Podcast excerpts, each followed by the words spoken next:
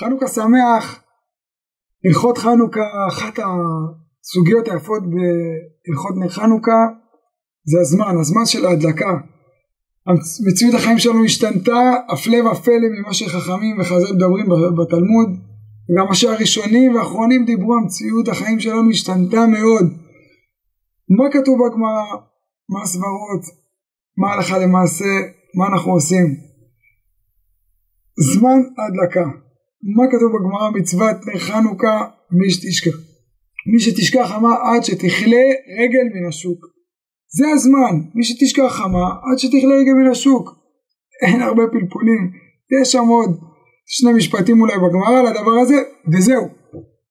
מה זה מי שתשכח חמה ומה זה שתכלה רגל מן השוק? זה הוויכוחים המרכזיים פה בראשונים ויש הרבה דעות.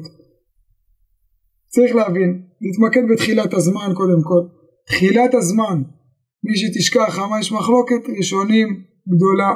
איך להבין את זה? מה זה מי שתשכח חמה? האם זה תחילת השקיעה? השקיעה נראית לעינינו? או זמן מאוחר יותר? צאת הכוכבים?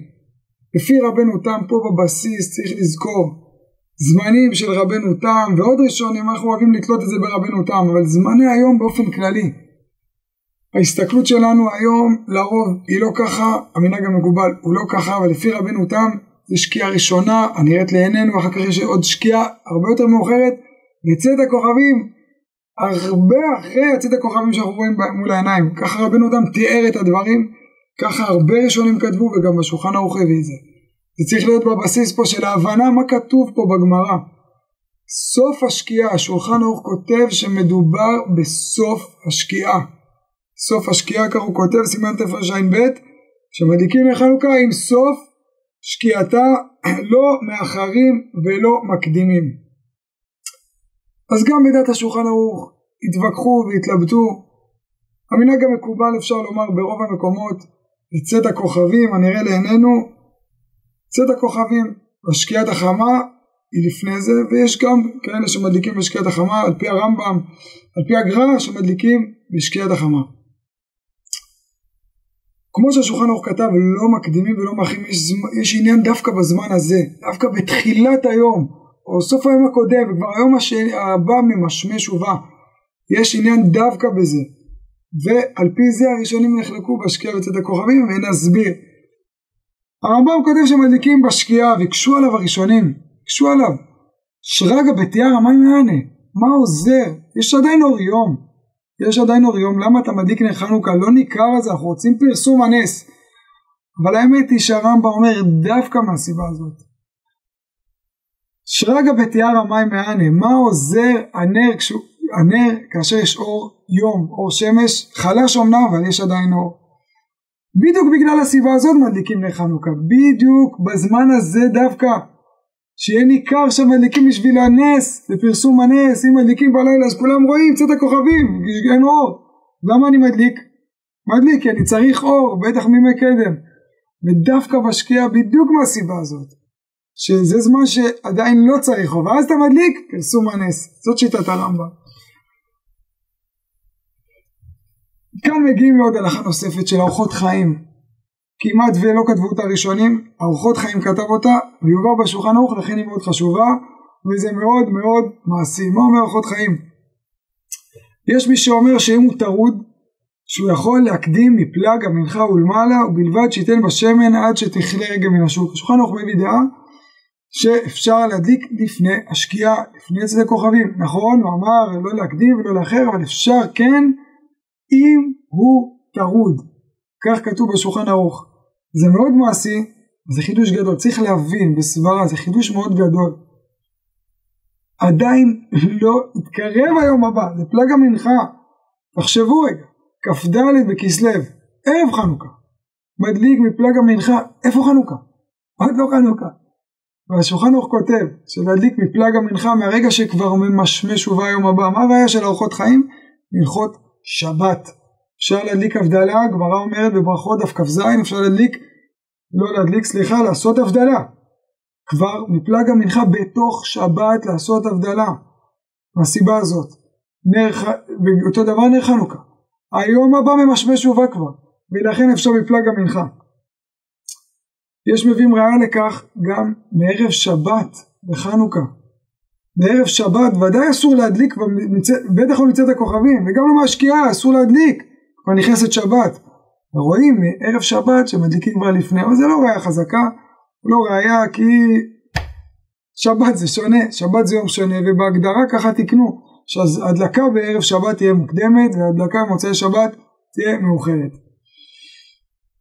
מה זה טרוד? זה חשוב מאוד. משנה ברורה כותב שלא יהיה לו פנאי אחר כך להדליק נר חנוכה ובכל מיני מצבים, בכל מיני סיטואציות הבן אדם יוצא החוצה, יוצא לפגישה, יוצא לעבודה, יוצא, יוצאים לטיול משפחתי להדלקת נרות לאבא, לאמא, נוסעים ולא יהיה פנאי אחר כך. ואומר משנה ברורה אפשר באמת להדליק לפני, לפי הפוסקים האחרונים אפשר גם לברך על ההדלקה הזאת למרות שהרבה ראשונים לא הזכירו. אפשר להדליק כבר מפלג המנחה שזה שעה ורבע זמניות לפני צד הכוכבים אפשר כבר להדליק נר חנוכה. אם יחזור הביתה מאוחר, הוא יוכל להדליק גם כשהוא מאוחר. עדיף להדליק גם מאוחר אחרי צד הכוכבים, כמה שעות אחרי, עדיף להדליק. אבל יש מקרים שהבן אדם לא יחזור, יוצאים לחופשה משפחתית, לא יודע, יוצאים ללידה, איפה, מתי הוא יחזור, מתי הוא לא, הוא לא יודע, עוברים ממקום למקום, וכשהבן אדם גם מפלג המנחה אפשר להדליק עם ברכה. מה זה הזמנים האלה? הלכה למעשה, משקיעה היום יוצאת בערך ב-4.20 בתל אביב, אולי 4.20 וכמה דקות אחרי בירושלים, וצאת הכוכבים כמעט בחמש, של, שנבין, צאת הכוכבים של רבנו תם, הוא בחמש ארבעים, חמש חמישים, משקיעה שהיא בארבע ועשרים עד חמש ארבעים או משהו כזה, צאת הכוכבים של רבנו תם, יש פער מאוד גדול, אי אפשר לצאת לכולי עלמא. אי אפשר, זה מה שאני פתחתי בו. צריך להכריע פה. אי אפשר, כי אם נרצה להדליק בשקיעה, לפי רבנו תם זה בכלל לא יוצא ידי חובה. ואם ידליק בזמן של רבנו תם, לפי הרמב"ם הוא לא יוצא ידי חובה. העולם, כמו שאמרתי, נהג, הרוב נהגו בצאת הכוכבים ושנהגו בשקיעה נראית לעינינו, וככה גם בישיבה הרבה נוהגים, וככה אפשר לעשות כל אחד כמנהג אבותיו, אבל הלכה נוספת וחשובה שאני רוצה לומר. יש מקרים שבן אדם לא נמצא בבית, הוא בפגישה, הוא בעבודה, הוא בלימודים, כל מיני שיקולים. והמשפחה בבית. מתי הוא ידליק? מתי הוא ידליק?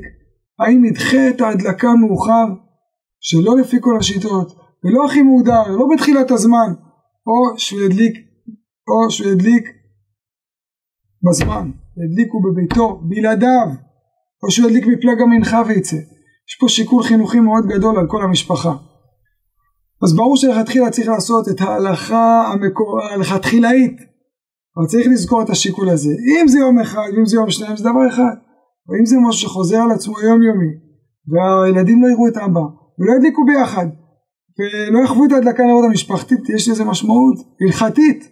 כמו שאמרנו, משנה ברורה פה כותב, השולחן ערוך, שאם הוא טרוד ואין לו פנאי, אם יש צרכים חשובים אפשר להדליק עוד מפלג המנחה. זו הלכה למעשה כמו שאמרנו, שגם מברכים עליה חנוכה שמח.